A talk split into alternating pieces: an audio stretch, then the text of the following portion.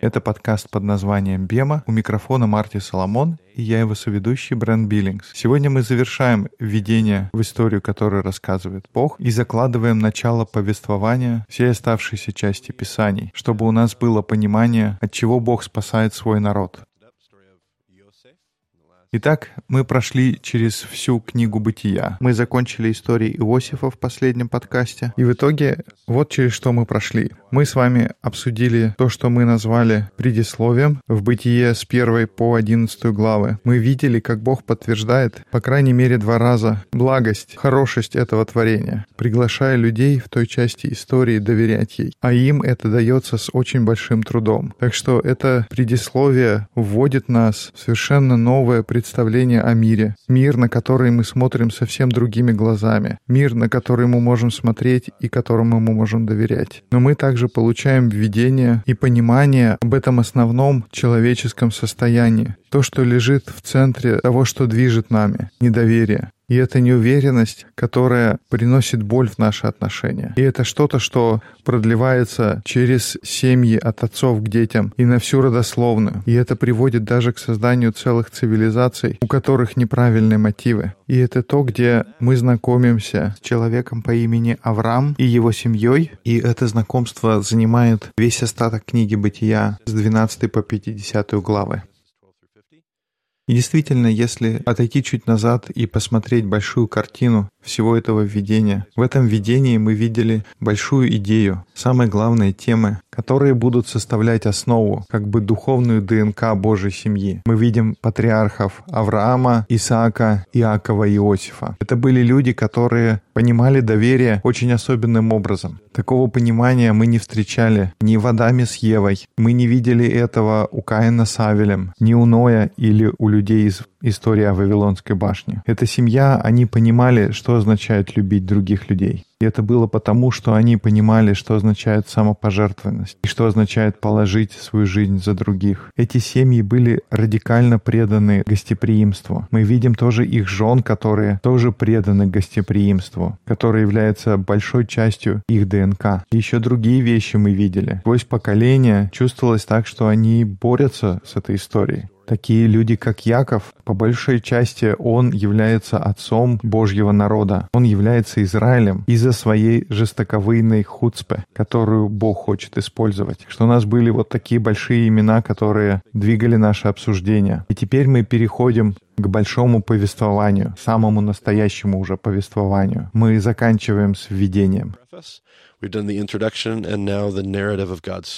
У нас было предисловие, мы закончили введение, и теперь начинается основная часть Божьего повествования. И здесь мы могли бы повести наше обсуждение по-разному. Мы могли прямо направить свое обсуждение в исход. С литературной точки зрения происходит прямо переход из истории Иосифа в историю исхода. Они внутренне связаны. И мы будем использовать фантастический материал, который разработал Равин Дэвид Форман. Я только что недавно прочел одну из его последних книг, и она просто феноменальна. В ней столько замечательного материала, сверх того, что я изначально учил. И было бы очень легко перейти из истории Иосифа в эту историю. Но я в моей программе, и я хочу сделать то же самое на этом подкасте, хочу поступить немного по-другому. И я хотел бы оторваться чуть-чуть от текста сейчас, сделать шаг назад и посмотреть на большую картину того, кто мы сегодня. И сегодняшнем, и, может быть, в следующем подкасте я хотел бы посмотреть на понятие Египет. Но не то, что он физически себя представляет, не в историческом контексте, не действительно какое-то место на карте, как Египет, но что он представляет собой в более общем понимании. So a lot of our conversation, uh, and we'll talk about what's coming up next at the end of this podcast, but uh, some of what we're going to do is we're going to spend some time looking at um, who, uh, what is empire? Итак, в наших разговорах мы поговорим о том, что такое империя и то повествование, которое есть у империи, и как это влияет на нас в нашей истории. Так что мы в каком-то плане нажмем на паузу, в нашем продвижении по тексту и пойдем в сторону как бы по козьим тропам, чтобы задать кое-какие большие вопросы. И через несколько недель мы снова вернемся в текст к истории исхода. Одна из вещей, которые я делаю на наших дискуссионных группах, у нас есть такое понятие, как проект Хага. Haggah was an ancient Hebrew term uh, that speaks of uh, as a as a lion growls over its uh, over its prey. И хага — это древнееврейский термин, который отражает как лев, который рычит над своей добычей. И вот такое рычание на иврите обозначается словом хага. И это не такой большой грозный рык, чтобы запугать, но это лев, который склонился над своей добычей. And the scripture uses that word to talk about how we would interact with the text. И Писание использует это слово для того, чтобы обозначить, как мы будем взаимодействовать с текстом, как мы будем размышлять. And and that's how we ought to approach the text. And so every now and then I issue what's called Haggah projects, and these are projects that are meant to be biblical brain teasers. И в тех местах, где говорится, что он размышляет над словом день и ночь. Слово, которое используется, это хага. И это как мы должны размышлять над текстом. Так что временами я буду объявлять такие хага-проекты. И их цель — разбудоражить наш интерес к Библии. Что-то, от чего не спится по ночам. Это предназначено для того, чтобы ты взялся за текст и начал копать и задавать вопросы. И мне иногда приходят смс по утрам от людей, которые всю ночь размышляли о том, что я спрашивал. И пару недель назад мы запустили один из таких ага-проектов, и мы обсуждали исход четвертую главу стихи с 24 по 31. И это история о Сифоре. И Моисей, он по пути в Египет, чтобы сделать то, что Бог ему сказал. И здесь, в этой истории, Бог появляется и собирается его убить. И Сифора видит Бога, и она делает обрезание своему сыну. И она бросает крайнюю плоть сына к ногам Моисея и спасает его жизнь. И вот пару недель назад мы спросили, о чем вообще это может быть история. И у нас на этой неделе есть презентация, и, может быть, она может чуть-чуть помочь следить за нами. Итак, у нас есть этот вопрос. Что здесь происходит в исходе 4 главе? Почему Бог хочет умертвить Моисея? И, Брент, может быть, у тебя тоже есть вопросы. Почему Зифора точно знает, что нужно сделать? Потому что она здесь появляется, никаких вопросов, никаких сомнений. Она видит Бога, она точно знает, что делать, обрезает и бросает к ногам. Что это может значить? Почему сын Моисея не несет этого знака завета? Почему сын Моисея не обрезан? Какие еще у тебя могут быть вопросы? Uh, just like where does Zipporah come from? Like, just, just... Интересно сама Сипфора, откуда она сама. Интересно было бы понять, что было раньше, как откуда она знает, исходя из какого опыта у нее есть это понимание, что ей нужно делать. Insight to to do what she did. Right, because she's not a Hebrew. She didn't come out of Egypt with Moses. Uh, this was Yitro's family. We say Jethro, Hebrew Yitro. Uh, Jethro's family is where Moses runs to and he flees Egypt after killing the Egyptian who's beating the Hebrew slave. Um, Точно, потому что она не еврейка, она не вышла из Египта вместе с Моисеем. Она дочь Иофора, это семья, в которую Моисей убежал из Египта после того, как он убил египтянина, который бил еврейского раба. И там он встречает дочку Иофора, и он женится на ней, так что к этому моменту она жената за Моисеем уже достаточно долго. И понятно, у них есть интимные отношения, но она совершенно точно не из еврейской семьи. И это может быть хорошим переходом к нашему Хага-проекту, потому что если вернуться и посмотреть на историю жизни Моисея, откуда он пришел, он абсолютно точно был еврейским мальчиком, потому что он родился от родителей с очень еврейскими именами Иохаведа и Амрам, и Иохаведа означает «Бог моя слава». И вот эти еврейские родители его растят, о нет, они его не растят. Он рождается у них, и затем они кладут его в корзинку. И это известная история, как они его отпускают по Нилу. Мы знаем, что они растили его три месяца, так что он точно был обрезан, потому что что происходит, Брент, на восьмой день? Евреи делают обрезание, и мы тоже знаем, что Моисей был обрезан, потому что когда дочь фараона находит его в Ниле, они сразу же понимают, что это еврейский ребенок. И в старом фильме Чарльстона Хестона «Десять заповедей» они это обставили так, что он был завернут в еврейский платок, такое покрывало, шитое в еврейском стиле. Да нет, конечно нет. Не платок говорит о том, что это еврейский ребенок. То, что он обрезан, это говорит то, что это еврейский ребенок. Так что он абсолютно точно обрезан, и у него есть этот, это еврейское происхождение. И затем он всю свою жизнь проводит в чьем доме, Брент? В доме фараона. He's in Pharaoh's house. Pharaoh's house. В доме фараона. И как ты думаешь, с чем он борется внутри всю свою жизнь? Ну, он знает то, что у него есть еврейские корни. Да, очевидно, наверное, он вспоминает об этом несколько раз в день. И тем не менее, его воспитывают в противоположной культуре. И ты думаешь, его это как-то беспокоит? Думаешь, он должен был заметить то, что его братья, его семья, родные ужасно угнетены в рабстве? И, может быть, даже есть кто-то, кто служит ему? Maybe some of them even serve him. Exactly. Sure. Uh, I mean, the, the survivor's guilt, because he's not even supposed to be alive. Like he's supposed to be one of the babies that was killed.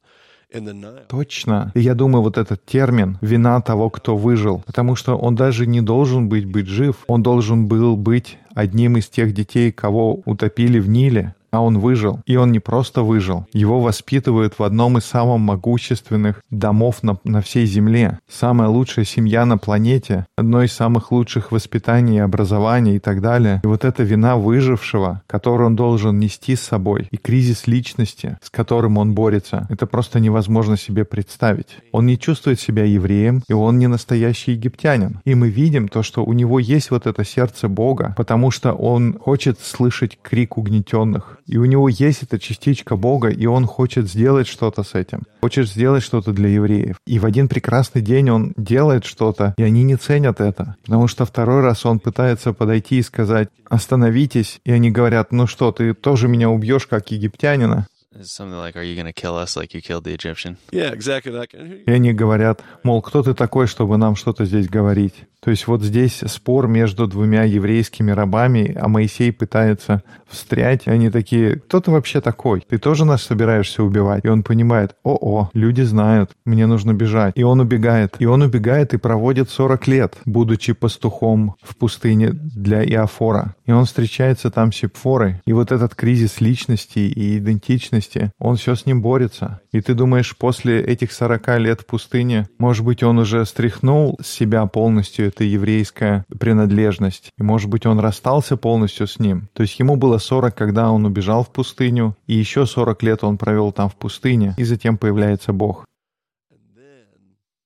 Да, еще это не то, что он сидел и размышлял над текстом там, потому что мы еще в первой части истории того текста, который, предположительно, Моисей же сам и написал. Так что у него ничего нет. У него нет этих историй, он не вырос с ними. Он не знает ничего. Поэтому мне нравится задуматься над этой историей и подумать, какой огромный кризис личности был у Моисея. А затем вдруг Бог появляется ему в третьей главе Исхода. И это не отображено здесь на презентации. Этот известный разговор у горящего куста. Бог появляется и говорит, «Моисей, мне нужна твоя помощь. Мне нужно, чтобы ты пошел в Египет и освободил моих людей». Я услышал их плач, и у Моисея есть все эти различные оправдания. «Пожалуйста, пошли кого-то еще, что я должен им сказать, и какое твое имя». Такое ощущение, как будто он тянет время, как мои дети, когда они хотят ложаться спать. Как время уже чистить зубы. А как насчет этого? А что вот про это? О, а ты слышал об этом? А можно я расскажу тебе, что в школе происходит? И в конце концов этот разговор заканчивается, и Моисей соглашается. Но интересно посмотреть, что в итоге в конце концов он сказал. Я здесь в исходе в 4 главе в 10 стихе. «И сказал Моисей Господу, «О Господи, человек я неречистый, и таков был и вчера, и третьего дня, и когда ты начал говорить с рабом твоим, я тяжело говорю и косноязычен». I am slow of speech and of tongue. I am slow of speech and hard of tongue. And which is interesting because I think we've always just went, oh, well, Moses had a speech impediment.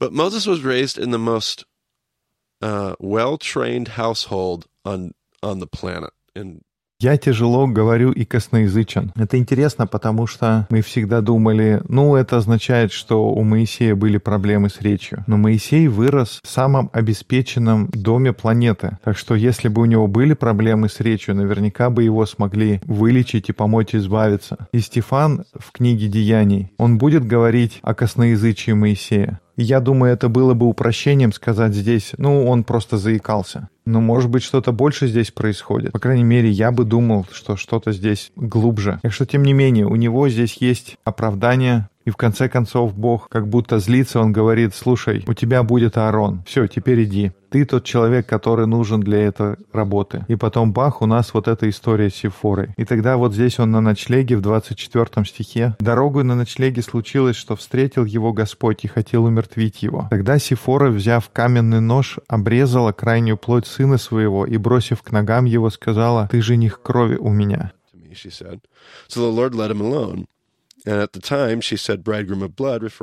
И отошел от него Господь. Тогда сказала она, жених крови по обрезанию. И Господь сказал Аарону, «Пойди навстречу Моисею в пустыню». И он пошел и встретился с ним при горе Божией и поцеловал его. И пересказал Моисей Аарону все слова Господа, который его послал, и все знамения, которые он заповедал. Так что вот эта странная история здесь. И она вызывает вопрос, который мы уже спрашивали. Почему его сын не обрезан. И я думаю, это может относиться к тому кризису личности, о котором мы говорили, потому что если бы у Моисея его сын нес бы на себе этот знак обрезания, это бы в каком-то смысле означало, что Моисей говорит «Я часть людей Бога, и мой сын и его потомки после меня также часть людей Бога». Если он не обрезал своего сына, я думаю, это доказательство того, что он не видит себя как часть людей Бога. У него есть настоящий кризис личности, и это вина выжившего, с которой он борется. Но, наверное, нам нужно найти больше подтверждения, и не только эти слова. Так что давайте читать. И мы прочтем из исхода пятой главы, где мы читаем о кирпичах без соломы. И вот Моисей идет туда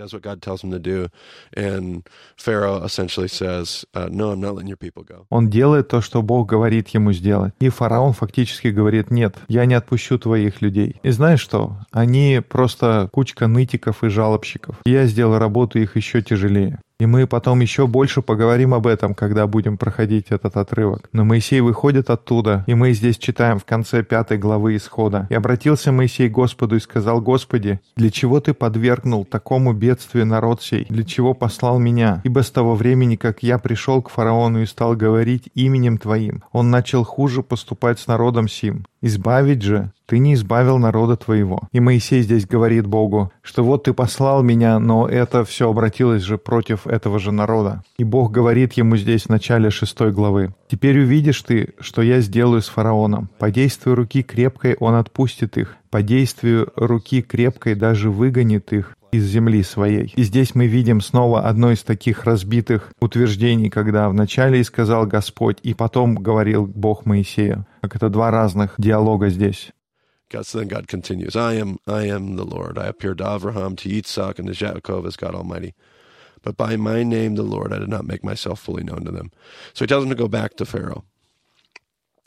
И дальше во втором стихе. «И говорил Бог Моисею и сказал ему, «Я Господь, являлся я Аврааму, Исааку и Иакову с именем Бог Всемогущий, а с именем моим Господь не открылся им. Итак, скажи сынам Израилевым, я Господь, я выведу вас из египтян. Но они не слушали его, и Моисей пересказал это сынам Израилевым в девятом стихе. Но они не послушали Моисея по малодушию и тяжести работ. И сказал Господь Моисею, говоря, «Войди, скажи фараону, царю египетскому, чтобы он отпустил сынов Израилевых из земли своей». И сказал Моисей перед Господом, говоря, «Вот сыны Израилевы не слушают меня. Как же послушает меня фараон? «я не словесен». И в другом переводе говорится «косноязычен» или «не могу сладно говорить». Но в других переводах правильно улавливается то, что написано на иврите здесь, потому что он говорит «у меня необрезанные губы». И эта странная фраза в отношении губ Uh, that's not how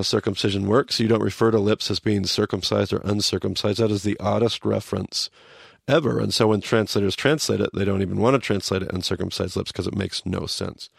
И обрезание не так работает, не обозначает это. Нельзя сказать про губы, что они обрезаны или не обрезаны. И когда переводчики переводят, они даже не хотят использовать это слово обрезание, потому что не имеет никакого смысла. И тем не менее, я думаю, есть какой-то намек в этом тексте здесь. Потому что, я думаю, он по-прежнему относится к вопросу обрезания. Потому что если мы пойдем к концу этой главы, мы найдем там два стиха, которые очень похожи на то, что мы только что читали если открыть следующий слайд нашей презентации. Здесь в шестой главе два последних стиха. «Господь сказал Моисею, говоря, «Я, Господь, скажи фараону, царю египетскому, все, что я говорю тебе». Моисей же сказал перед Господом, «Вот у меня необрезанные губы, как же послушает меня фараон?» Но мы же только что уже об этом обсуждали. И если посмотреть чуть-чуть со стороны, как это показано в презентации, вы видите, что это упоминается в начале и то же самое упоминается в конце. И что мы видим находится между этими двумя упоминаниями мы видим родословную, и эта родословная должна что показать? Так, посмотрим, она начинается с Рувима, и там дальше идет что-то про Моисея. То есть это будет родословная Моисея. Это то, что может доказать, что Моисей фактически тот человек, кем он не хочет себя чувствовать, что он фактически еврей, что он действительно призван Богом, избавить своих людей и освободить их. И фактически часть этой всей истории — этот огромный кризис личности. И эта история очень близка мне, и она очень сильно откликается для меня. Если я прав в том, как я читаю эту историю и вижу этот кризис личности и вину выжившего, как чувствовал это Моисей, я чувствую у меня кризис личности тоже. Со всем еврейским наследием, которое у меня есть, я чувствую, как я на самом деле не принадлежу еврейскому обществу. Они никогда не будут видеть меня как самого настоящего еврейского последователя. И с другой стороны, мне тоже сложно разместить себя полностью языческой, христианской, протестантской общине. Я чувствую, эта история очень сильно отзывается во мне. И часто я чувствую, у меня есть раны от моей неуверенности в академических знаниях, потому что у меня нет всех этих красивых букв после моего имени. И что мне интересно в этой истории про Моисея, скажи, Брент, думаешь, есть ли кто-то в тот момент на земле более подходящий для этой работы, чем Моисей? Не похоже, чтобы кто-то был. Here's this guy who knows the family of, of Paro intimately.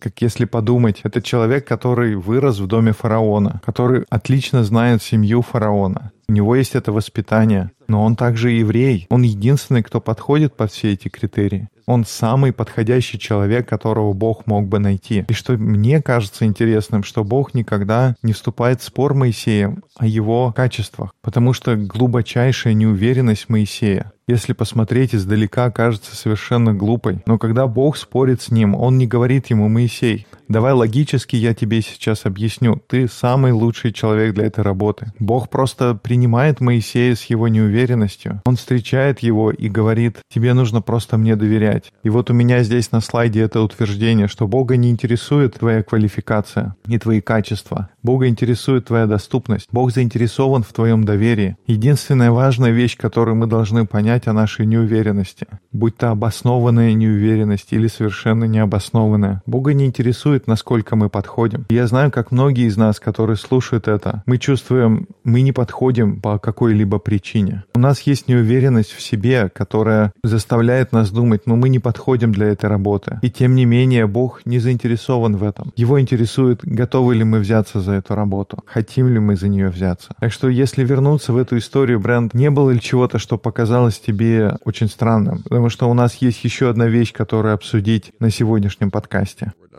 Uh, yeah, I did have one thing that was interesting. Let me find it real quick. У меня действительно есть одна вещь, которая кажется мне занимательной. На том месте, где Бог встречает Моисея на ночлеге, прямо перед этим, выглядит так, что только Бог говорит Моисею. И не было никакого ответа. Хм, интересно, дай-ка посмотрю. Oh, really? Interesting. Let me go back there.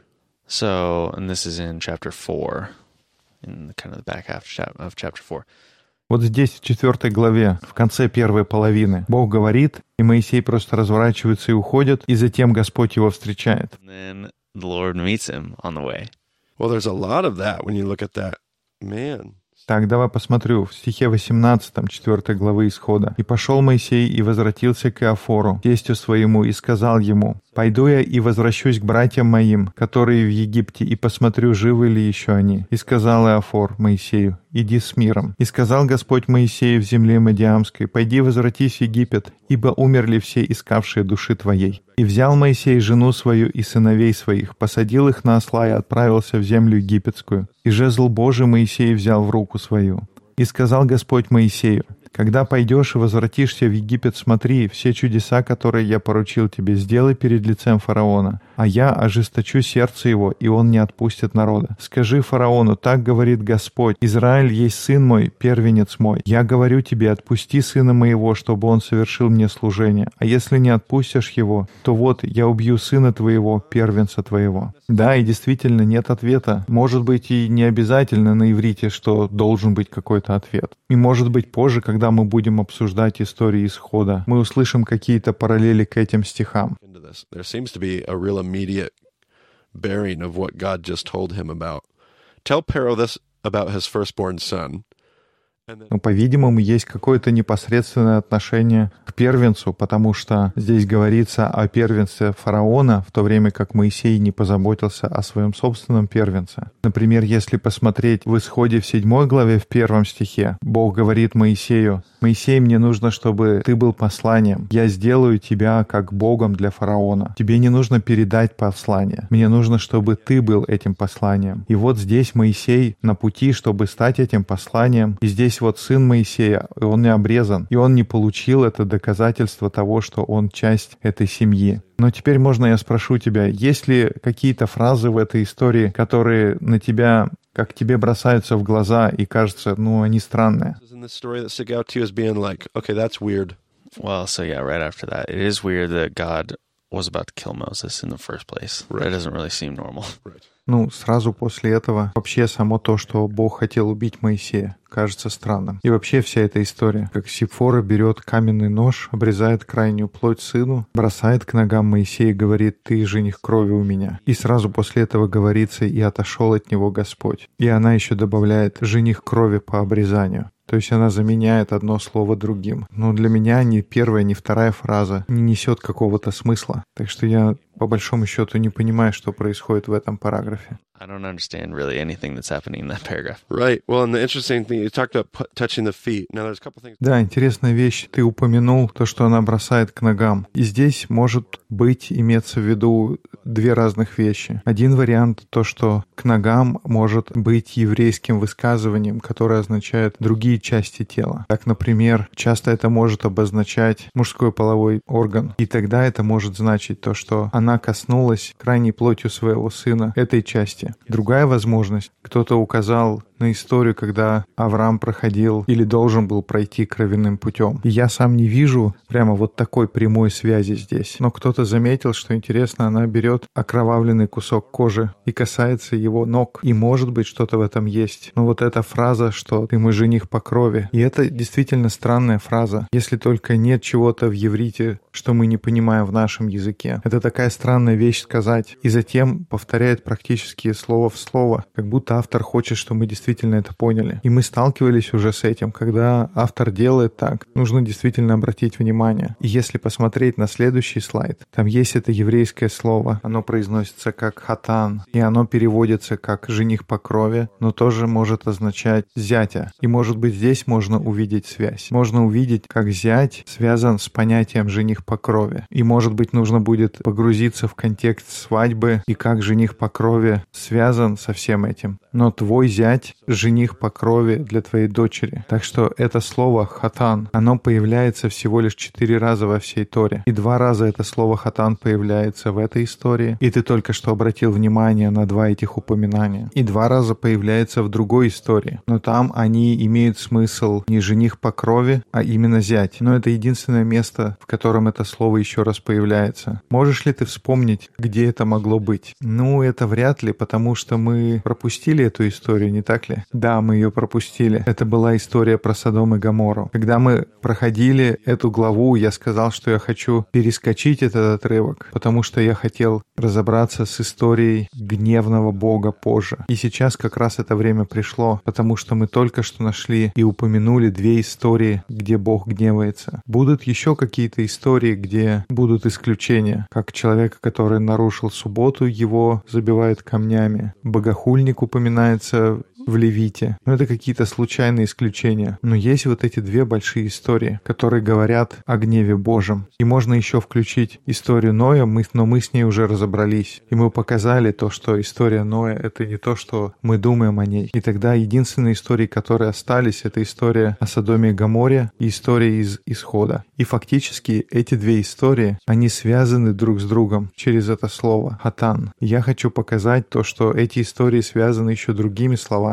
чтобы дойти до каких-то заключений до конца нашего подкаста, которые будут касаться гнева Бога. Я думаю, это важно, потому что есть такое отношение, что Бог Ветхого Завета, Он был полон злобы, и он полон гнева. А Бог в Новом Завете, он просто любящий. И вот Иисус его представляет. Но Бог с Ветхого Завета, Он такой, как все спалить, всех убить. И что бы я хотел показать, когда мы проходили через те истории, которые мы обсуждали раньше, мы видели все совершенно наоборот. Я видел Бога полного терпения, Бога полного любви, принятия. И есть вот эти только две истории, которые противоречат этому. И в этих историях я вижу гнев Бога. И нет, я не могу просто игнорировать эти истории. Но я хотел бы их поместить в правильном контексте. И я хочу сейчас разобраться разобраться с ними. И я хотел бы передать привет Риду Хеселбекеру, потому что это Рид, кто нашел все эти связующие звенья. Где-то 3-4 года назад Рид переписывал текст, и это была его как такая духовная практика. И ему нравилось обращать внимание на вещи, которые он не видел раньше, и немного углубляться. И он увидел эту связь и показал мне, и было четыре разных слова, которые принадлежали практически эксклюзивно только этим двум историям. По крайней мере, в начале Библии. И я хочу сейчас рассказать вам. Одно из этих слов мы уже упомянули, хакан, которое означает «жених по крови» или «зять». И хакан появляется в Бытие 19 главе, стих 12 и 19 стих 14. И это история Содома и Гаморы, Лота и его зятей. И на что я хочу обратить внимание, что в истории Лота эти слова появляются на расстоянии двух стихов. То есть слово «хатан» появляется как «бам-бам» двумя быстрыми выстрелами и не появляется до самого исхода. Стих 25 и 26 4 главы.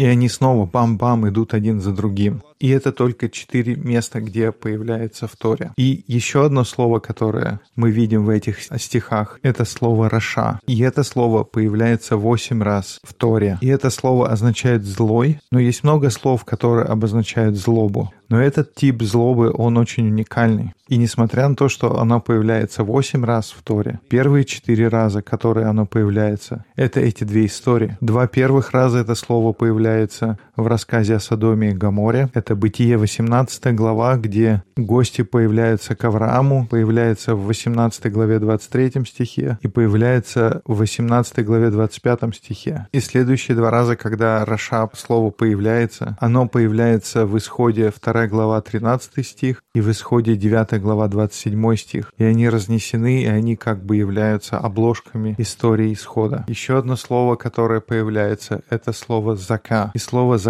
означает плач, но очень особенный плач. Это как плач крик от угнетения. И это не просто крик обиженного ребенка. Это не крик горя или скорби. Зака — это крик, который бывает, когда с вами несправедливо обходятся, когда человек является жертвой несправедливости, когда кто-то попользовался человеком, и он кричит. И на иврите есть разные способы написания этого слова, но это форма Слово «зака» появляется пять раз, и дважды она появляется в истории Содома и Гамора. Глава 18 стих 21 и глава 19 стих 13. Есть еще использование этого слова в середине, где, когда Исаф узнает о том, что Иаков украл его благословление. Он плачет этим плачем Зека. И затем следующие два упоминания происходят в исходе в третьей главе, в седьмом и в девятом стихах. Итак, снова у нас есть слово, которое с небольшим исключением появляется только в этих двух историях. И последнее слово на которое мы сегодня посмотрим, это слово «шефат». И слово «шефат» означает «судья», и оно будет появляться по всей Торе. Но снова первые два упоминания, они происходят в этих двух историях.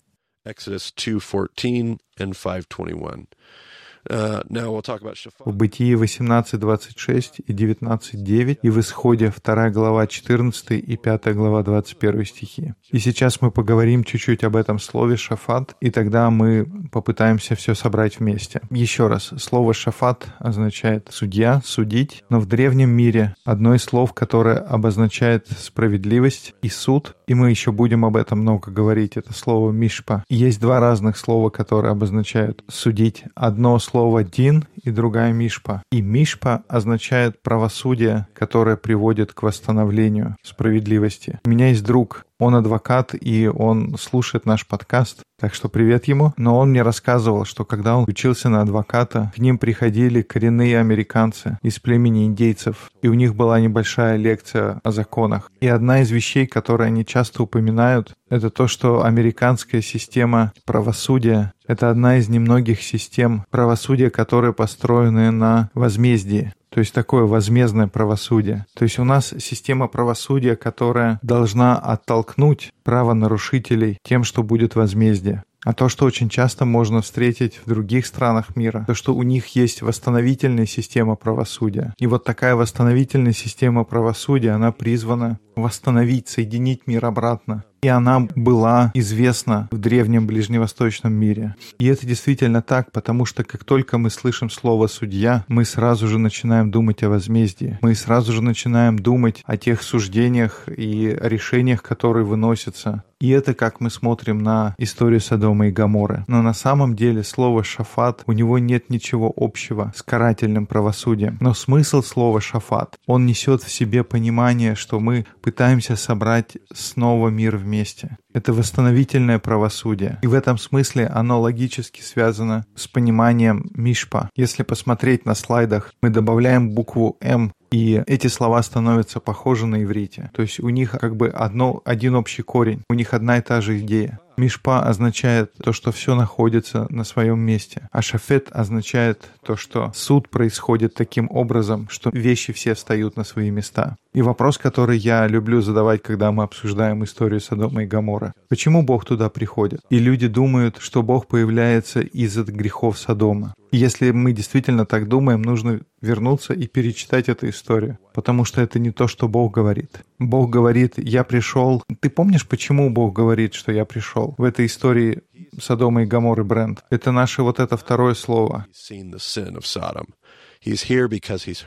Это слово «плач». Он здесь, потому что он услышал плач. Он не пришел, потому что он видел грех Содома. Он пришел, потому что он услышал плач. И он пришел, чтобы сделать שפט. И тогда у меня здесь на слайде утверждение о зле, слово, о котором мы говорили, רשע. И вот это зло, это такой тип зла, вот это רשע. Он вызывает זעקה. Есть другие еврейские слова, которое обозначает зло, которое является противоположностью праведности или добра, грех. И другие слова используются для этого. Но Раша — это такой тип зла, который вызывает зека. И это то, что происходит в Содоме. И тогда, если взять историю Содома и Гаморы или историю Исхода, и если бы у меня было задание, чтобы использовать только три слова, чтобы понять историю, как бы ты трактовал эту историю? И вот у меня здесь написано это утверждение, что когда есть такое зло, которое вызывает горький плач от притеснений. Бог услышит этот плач, и Он придет, чтобы дать суд, такой, который восстанавливает порядок из хаоса. То есть, когда есть зло Раша, которое ведет к Зека, Бог услышит Зека, и Он придет, чтобы Шафет, и Он произведет суд, который восстановит порядок в хаосе. И в другом месте, где используется другая форма того же слова,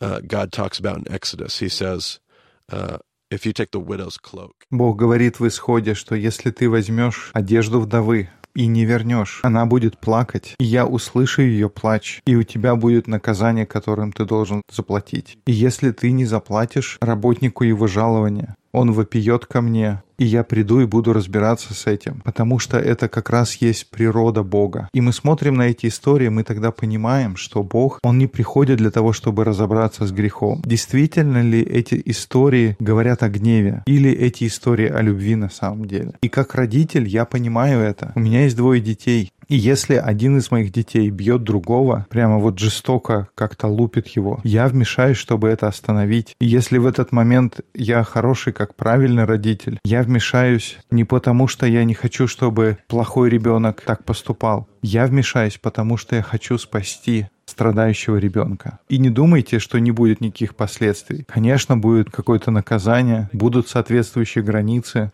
и всякие вещи, которые произойдут в результате того, что это было. Но я не буду вмешиваться в историю, чтобы раздать всем наказание. Я вмешаюсь для того, чтобы спасти ситуацию, чтобы восстановить порядок в хаосе. И затем у меня уже будет разговор о воспитании. И абсолютно точно есть разница между воспитанием и наказанием. И когда я стал родителем, я понял это очень серьезно. В мои плохие дни я наказываю моих детей. В хорошие дни я воспитываю их. И воспитание приходит от моей любви, а наказание происходит из-за моего гнева. И я думаю, это важно видеть, когда мы проходим, что эти две истории о гневе, они на самом деле подтверждают, что Бог — это Бог любви, потому что Он не приходит для того, чтобы разобраться с грехом Содома. Он не приходит для того, чтобы разобраться с грехами в Египте. И вроде бы ты читаешь историю исхода и Пасхи, то, что происходит, умирают первенцы, но это не для того, чтобы наказать египтян. Бог приходит для того, чтобы спасти угнетенных, потому что Он услышал их плач. И мы будем говорить еще много об этом на нашем подкасте Бема. Это будет большой темой во всех наших разговорах. Мы будем говорить о том, что происходит, когда мы становимся антиисторией, что происходит, когда мы теряем нить Божьей истории, и мы теряем понимание сердца Бога. Но сегодня мы закладываем основу для этих разговоров, открываем дверь и направляемся по этому пути. Так что я думаю, пора заканчивать уже затянувшийся разговор сегодня. Мы как раз на отметке где-то 40 минут. А, нормально, неплохо. И для следующей недели у нас есть что-то необычное. В нашей дискуссионной группе, в нашем классе мы будем смотреть DVD. То, что мне нравится делать, это сделать небольшой перерыв перед тем, как мы погрузимся в текст исхода. Я хотел бы, чтобы мы понимали визуально, чтобы мы понимали, что такое был Египет чтобы для нас это просто не была какая-то историческая справка, не просто что-то физическое место на карте, но я хотел бы, чтобы мы понимали вот эту картину Египта. И что я делаю? Я показываю DVD, на котором есть учение моего учителя Рэя Вандерлона. И в классе мы посмотрим три урока с этого DVD. И проблема для тех, кто слушает подкаст, мы не можем так много брать из-за проблем с копирайтом. Мы не можем просто взять и проиграть аудио на этом подкасте. Но я просто хотел сказать вам, что мы будем делать на следующей неделе. И из-за того, что мы не сможем здесь использовать этот материал, я хотел бы поделиться информацией если вы хотите, можно пойти найти, купить это видео, вы не пожалеете. Это покупка, которая вам понравится. И, может быть, в итоге вы пойдете купите всю серию его уроков, кто знает. И у нас будут ссылки к этому эпизоду. И эта серия называется «Пусть мир узнает» Рэя Вандерлона. Это DVD номер 8. Именно этот диск, он называется «Бог услышал их плач». Это название диска, и мы будем смотреть с первого по третий уроки. Yep. Но то, что мы сделаем для тех, кто либо не может позволить себе купить или не может найти, я смотрел в интернете. Если вы найдете, посмотрите его можно найти где-то на пиратских сайтах, но обычно они там надолго не задерживаются. Но иногда можно найти как какое-то предложение от издателя. То, что мы сделаем, мы постараемся суммировать эти DVD, и мы как бы пройдем через них. Мы обобщим эти три урока, и я поделюсь какими-то мыслями, которые, я надеюсь, мы возьмем из этих уроков. Если вы сможете к нам присоединиться физически, вам даже, наверное, не нужен будет подкаст, потому что а, вы увидите это все вживую. Или можно будет использовать этот подкаст как обзор. Но для тех, кто не сможет быть с нами, мы попробуем суммировать все, что мы увидим, так, чтобы у нас сложилось какое-то понимание о Египте. Вот, так что это небольшое предисловие о том, что будет на следующем подкасте.